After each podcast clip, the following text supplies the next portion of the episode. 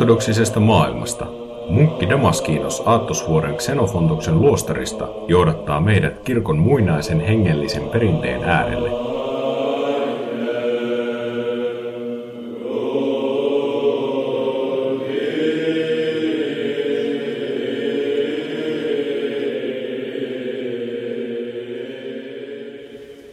Tässäkin jaksossa jatkamme podcastin kuuntelijoiden kysymyksiin vastaamista. Viime kerralla käsittelimme ikoniteologiaa ja ortodoksista ihmiskuvaa, ja tänään oikeastaan jatketaan samasta aihepiiristä. Meillä on tullut parikin kysymystä koskien pyhiltä ihmisiltä pyydettäviä esirukouksia. Tämä ihmetyksen aihe liittyy paljon siihen kontekstiin, missä me elämme. Suomalainen kulttuuri on paljolti luterilaisen uskon läpitunkemaa, eikä ortodoksinen kirkkokaan ole jäänyt vaille tätä protestanttista vaikutusta – Reformaation myötä pyhien kunnioitus jäi hyvin minimaaliseen osaan protestanttisissa kirkoissa, vaikkakin esimerkiksi anglikaanien joukossa jonkinlaista pyhien kunnioitusta on edelleenkin. Jotkut muut ryhmittyvät taas suhtautuvat jopa aggressiivisesti pyhien kunnioittamiseen. Idän kirkkokuntien lisäksi kuitenkin esimerkiksi roomalaiskatolilainen kirkko on säilyttänyt hyvinkin elävänä, perinteen rukoilla pyhiä ihmisiä. Katsotaan ensiksi sitä, miten ortodoksit kunnioittavat pyhiä. Vuoden jokaisena päivänä muistellaan lukuisia pyhiä, joista tärkeimpien nimet mainitaan kirkkokalenterissa, joka on saatavilla esimerkiksi kirkon verkkosivuilla myös. Synaksarion kirjasarjassa on hieman laajempi pyhien elämäkertojen kokoelma, mutta siihenkään ei ole ollut mahdollista sisällyttää kaikkia mahdollisia pyhiä. Pyhiä on nimittäin lukematon määrä, ja osa heistä kunnioitetaan ainoastaan paikallisesti – osaa taas kaikissa ortodoksisissa kirkoissa. Tuore esimerkki Suomessa on esimerkiksi pyhien Johannesten kaksikko, pyhittäjä Johannes Valamolainen ja pyhä marttyyriä tunnustaja Johannes Sonkejarantalainen, jotka ekumeeninen patriarkaatti julisti toissa vuonna pyhiksi Suomen ortodoksisen kirkon ehdotuksesta. Pyhien muistopäivä tarkoittaa myös sitä, että päivän Jumalan palvelusteksteistä iso osa on omistettu päivän tärkeimmille pyhille. Nämä tekstit on koottu kirjakokoelmaan nimeltä Minea.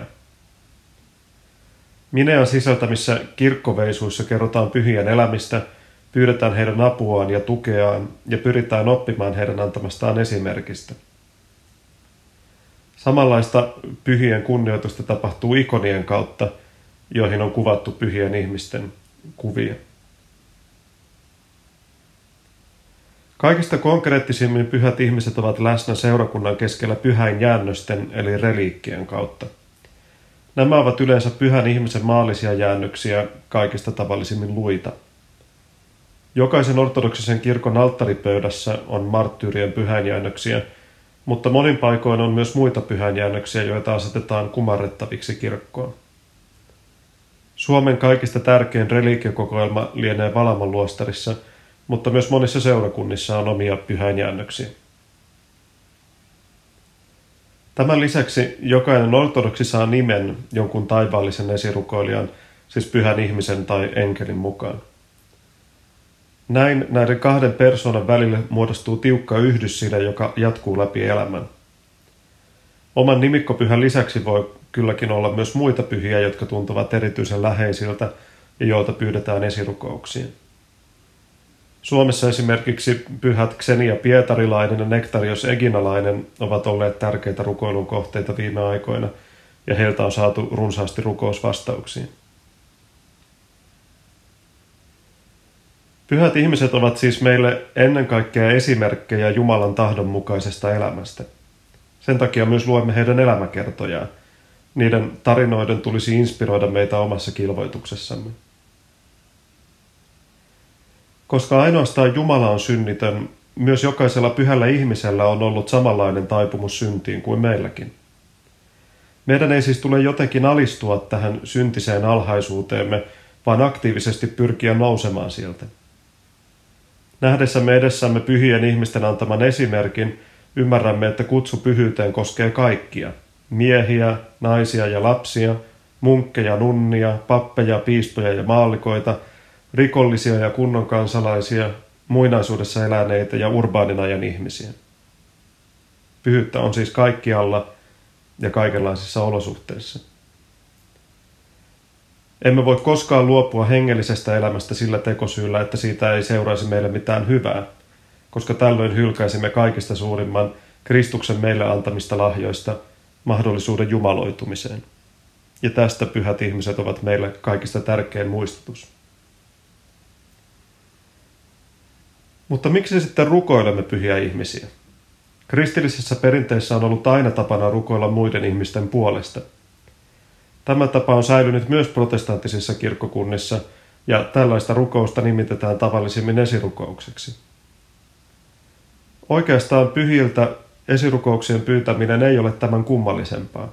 He ovat ihmisiä, joilta pyydämme esirukouksia itsemme tai toisten ihmisten puolesta.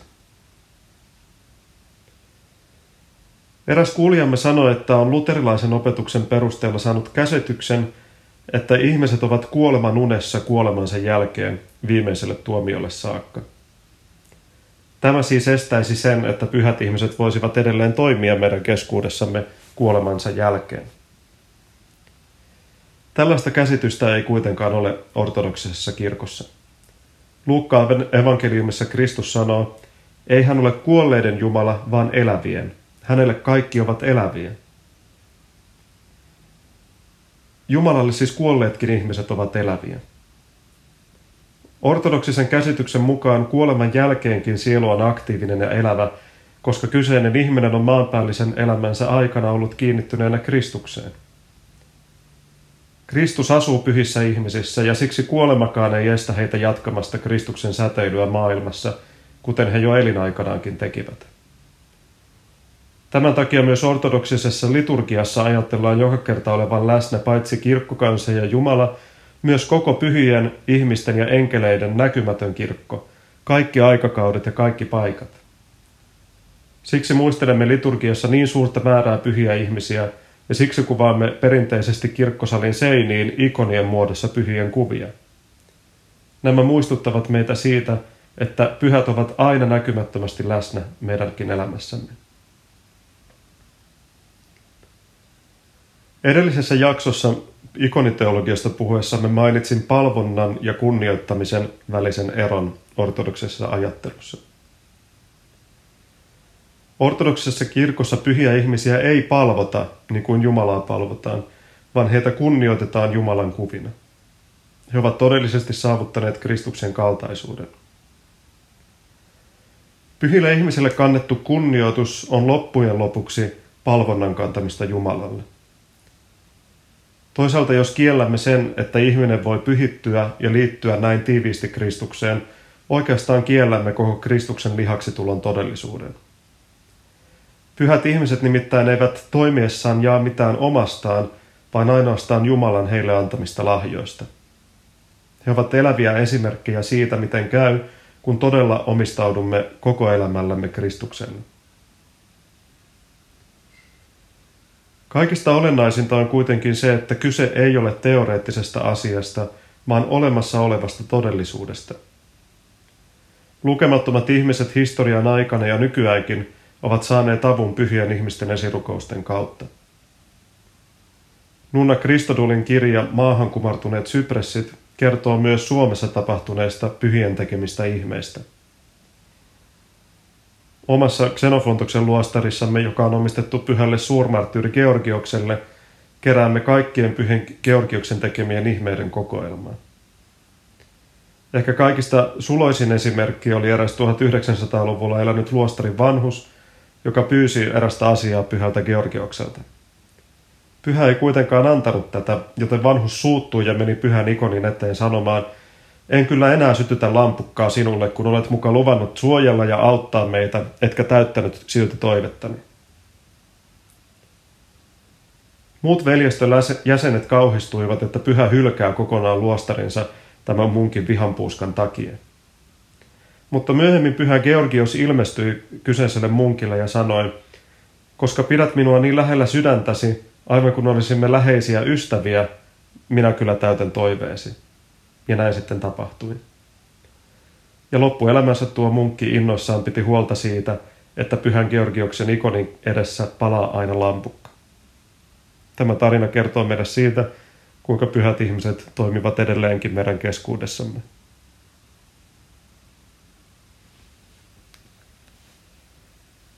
Otetaan sitten toisena aivan erilainen kysymys.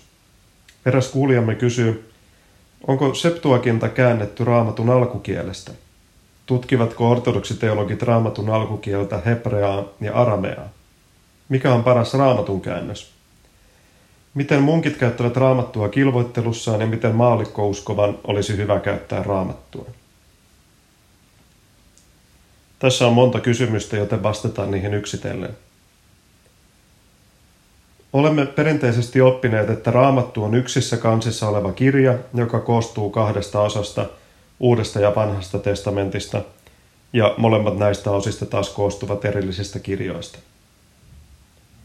On kuitenkin huomattava, että oikeastaan tämän muotoinen raamattu on vasta kirjapainotaidon perua, ja se raamatun kirjojen kokoelma, joka meillä Suomessa on yleensä saatavilla, perustuu luterilaisen kirkon käsitykseen raamatussa. Ortodoksisessa kirkossa sen sijaan historiallisesti raamattu on ollut olemassa ensisijaisesti liturgisten tekstien kokoelmana, ei siis yksissä kansissa olevana kirjana. Ja tämä vastaakin paremmin sitä, mitä raamattu on aiemmin historiassa ollut. Se on ollut elävä pyhien tekstien kokoelma. Ennen modernia aikaa vain pieni osa kansasta osasi lukea. Sen takia tärkein raamatun oppimisen väylä oli kuuloaisti, siis se, miten raamattua luettiin tai laulettiin Jumalan palveluksissa. Ortodoksisissa jumalapalveluksissa luetaan erityisesti evankeliumeja, apostolien tekoja ja kirjeitä. Johanneksen ilmestystä ei koskaan lueta Jumalan palveluksissa sellaisenaan, ja monien kirkkoisien mukaan sen ei tulisi kuulua lainkaan koko raamatun kirjakokoelmaan. Vanhasta testamentista taas käytetään vain tiettyjä lukukappaleita, jotka muodostavat yhteensä noin 15 prosenttia kaikista vanhan testamentin teksteistä. Kaikista tärkein vanhan testamentin kirja on psalmien kirja eli psalttari, joka muodostaa kaikkien Jumalan palvelusten perustan ja joka luetaan tai lauletaan läpi vähintään kerran kunkin viikon aikana, jos kaikkien Jumalan palvelussääntöjä noudatetaan.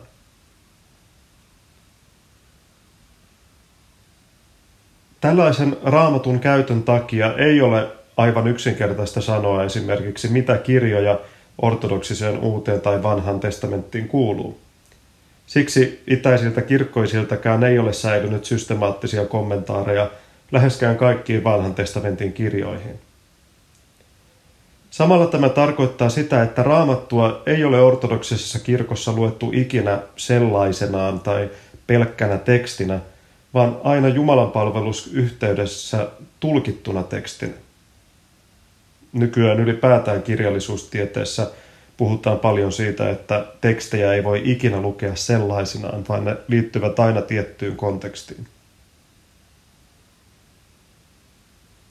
Raamatun kirjojen lisäksi ortodoksiset jumalanpalvelukset ovat ammentaneet paljon myös niin sanotuista apokryfikirjoista, joita ei koskaan sisällytetty raamatun kirjakokoelmaan, mutta jotka silti merkittävästi vaikuttivat kirkon ajatteluun.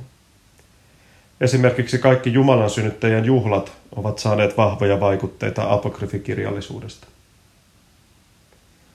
Raamattu on siis hyvin elävä, orgaaninen tekstien kokoelma ortodoksissa kirkossa. Mutta mennään sitten kielikysymykseen. Vanhan testamentin kirjakokoelma on alun perin kirjoitettu lähinnä hebreaksi, jonkin verran ehkä arameaksi. Mutta ortodoksinen kirkko tukeutuu tähän kreikankieliseen käännökseen nimeltä Septuaginta, joka tarkoittaa 70. Legendan mukaan nimittäin tämän käännöksen laati 70 kääntäjää reilut parisataa vuotta ennen Kristuksen syntymää. Tämä kreikankielinen käännös perustuu siis sen ajan hebrealaisiin lähteisiin. Septuagintan kirjakokoelma on hieman laajempi kuin esimerkiksi luterilaisten käyttämän raamatun. Monesti protestanttisissa raamatun käännöksissä käytetään pohjana hebreankielisiä käsikirjoituksia, jotka ovat yleensä niin sanottuja masoreettitekstejä.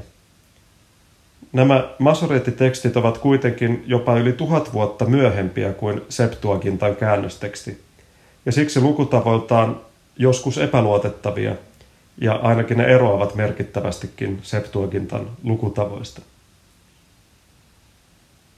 Septuagintan lukutapojen historiallisuuden ovat vahvistaneet 1900-luvulla tapahtuneet löydökset erityisesti Kumranissa, jossa vanhojen hebreankielisten lähteiden lukutapa näyttää vastaavan tarkemmin Septuagintaa kuin masoreettitekstit. Uuden testamentin kohdalla tämä kielikysymys ei ole niin olennainen, koska se on kirjoitettu kreikan kielellä. Toki käsikirjoituksesta käsikirjoitukseen tietyt tekstien yksityiskohdat saattavat vaihdella.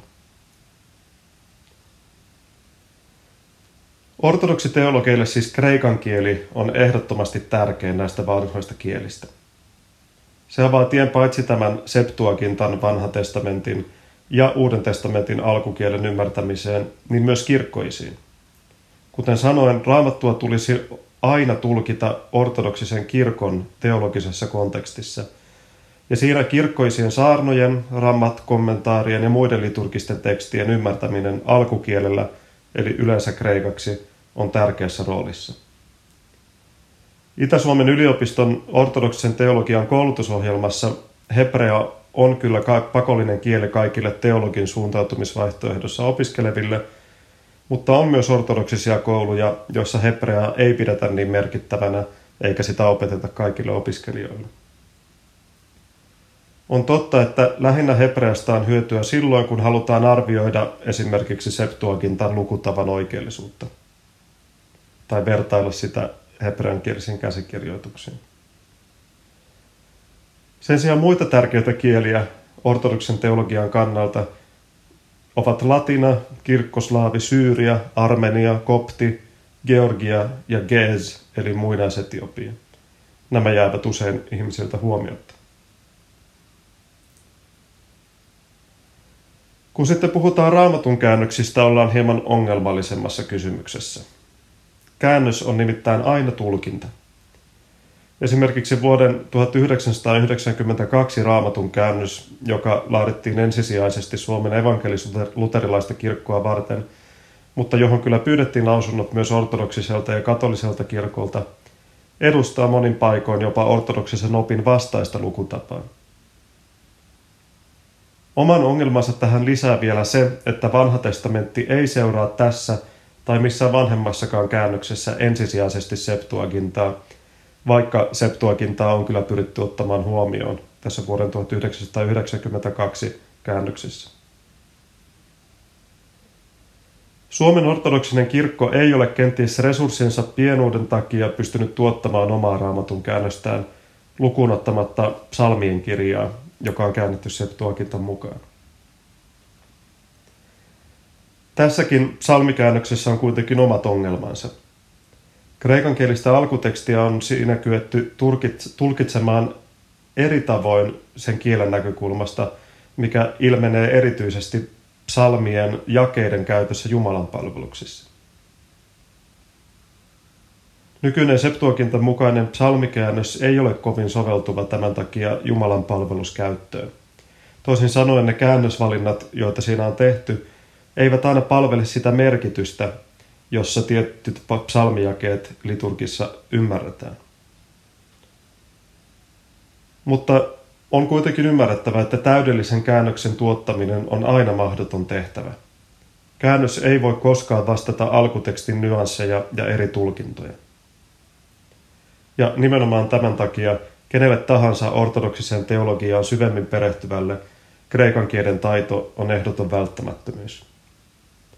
Kenties meidän tulisikin päästää irti silloin, kun puhumme käännösteksteistä, siitä ajatuksesta, että meidän tulisi ikään kuin sitoutua yhteen raamatun käännökseen muuttamatta siitä sanaakaan. Sen sijaan voisi olla ehkä tarkoituksenmukaisempaa muokata käännöstä aina sen käyttötarkoituksen mukaan. Siinä mielessä, miten ortodoksit ovat sen käytön ymmärtäneet. Tämä oikeastaan vastaa sitä, miten raamatun tekstit välittyivät meille liturgisissa käsikirjoituksissa. Niissä nimittäin tekstejä on muokattu hieman niin, että se vastaa paremmin käyttöyhteyttä. Mutta entä sitten raamatun käyttö hengellisessä elämässä? Kuten mainitsin, kaikista tärkein raamatun käyttö on Jumalan palveluksissa, myös meillä luostarissa. Luemme psalttarin kokonaan läpi kerran viikossa, suuren paaston aikana kaksi kertaa viikossa. Ja olipa ennen tapana sekin, että munkin vihkimystä ei saanut, ellei osannut psalttaria ulkoa. Tämän lisäksi joka päivä luetaan epistoleja ja evankeliumikatkelmat sekä muita psalmeja ja osia raamatun teksteistä, jotka kuuluvat kiinteinä Jumalan palveluksiin. Myös henkilökohtaiseen rukoussääntöimme sisältyy raamatun lukua ja erityisesti sen tutkimista, miten kirkkoiset ovat raamattua lukeneet. Ja kaikista olennaisinta on tietysti se, että raamatun välittämät merkitykset tulevat osaksi omaa elämäämme – eivätkä jää ainoastaan ulkoa opetelluksi sanahelinäksi. Sama ohje pätee tietysti seurakuntalaisen elämään. Raamatun tulisi olla osa meidän jokaista päiväämme, ensisijaisesti niin, että kuulemme sitä kirkossa kirkon tulkitsemana. Raamattua tulkitsevat kirkossa paitsi kirkkoveisut myös saarnat. Oman henkilökohtaisen rukoussäännön yhteydessä olisi tärkeää lukea päivittäin vaikka edes yksi luku uutta testamenttia ja yksi psalmi. Vanhan testamentin muihin teksteihin tutustumista suositellaan yleensä vain kirkkoisien kommentaarien avustamana, jotta ne ymmärretään oikealla tavalla. Nyt kun suuri paasto lähestyy, voi alkaa tutkia tarkemmin kirkkoisien tulkintoja raamatusta – Suomeksi niitä on saatavilla valitettavasti melko vähän, mutta aloittaa voi esimerkiksi Johannes Krysostomoksen kommentaarista Johanneksen evankeliumiin, joka on julkaistu osittain suomen kielellä. Niille, jotka osaavat englannin kieltä, avautuu jo aivan valtava aarteisto erilaisissa kirjasarjoissa ja verkkomateriaaleissa, joissa on käännetty paljon Johannes Krysostomoksen ja vaikkapa kappadokialaisisien kommentaareja eri raamatun teksteihin. Kaikista olennaisimmin kirkkoisien tulkinnat kuitenkin painuvat mieliin, kun pidämme korvamme auki kirkossa ja pyrimme sisäistämään kirkkoveisujen sanat ja niiden välittämät merkitykset. Tämä on erityisen tärkeää nyt pian alkavan suuren paaston aikana. Tässä olivat kysymyksemme ja vastauksemme tällä kertaa. Seuraavaa jaksoa odotellessa voit käydä lisäämässä uusia kysymyksiä osoitteessa ortodoksisesta maailmasta.blogspot.fi. Siihen asti toivotaan siunattua suuren paaston kilvoitukseen valmistautumista. Kuuntelit